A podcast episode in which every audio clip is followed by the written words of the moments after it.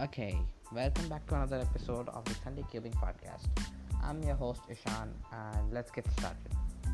So, first of all, I'm back after a long break. So, I had my exams and a lot of other busy stuff. So, uh, that's why I was having a long break. But, anyways, I'm back. And so, first, I would like to talk about the Rubik's Connected Cube.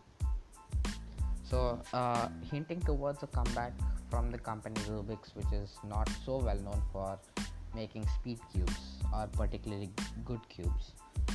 So, this is a cube made by Rubik's, or uh, rather by another company which makes the Go Cube, and it was just branded under the Rubik's name.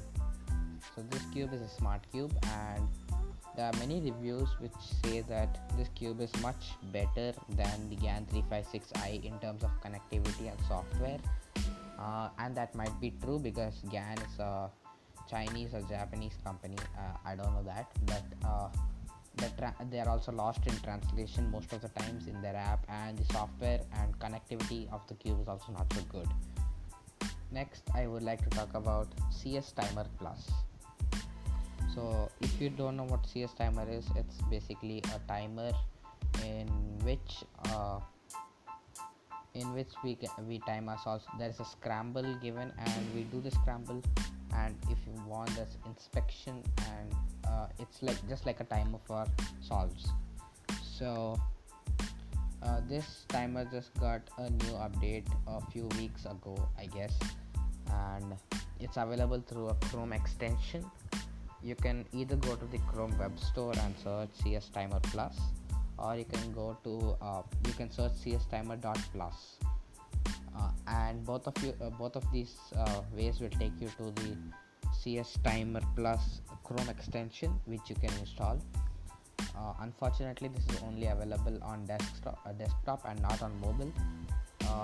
So that's one bad thing about this but it has a, a very nice UI right now. And fun fact there's also SpeedCube reviews voice for inspection. And other than that it's a very good timer. If you don't use CS timer uh, uh, I think you should change it right now because CS timer is the best or uh, if not one of the best timers in the world for cubers now i would like to talk uh, something about cubing in innovation. So if you don't know there's a, a rumored yjmgcr so if you don't know what the r stands for it is repulsion. Basically in this cube uh, I, uh, the magnets are repelling each other rather than attracting. So there's a video from the cubicle that came a few uh, came out a few months ago about this cube. And it is a weird concept for sure because i don't know how there will be stability in the cube. And i think that the layers will get misaligned a lot. But i don't know let's wait and watch. Next i would like to talk about the gan 11m pro. That is the big news. So this cube is a very big step forward in cubing innovation and as you know gan being the company it is has a hefty price tag for this cube. This cube costs around $70 in the cubicle.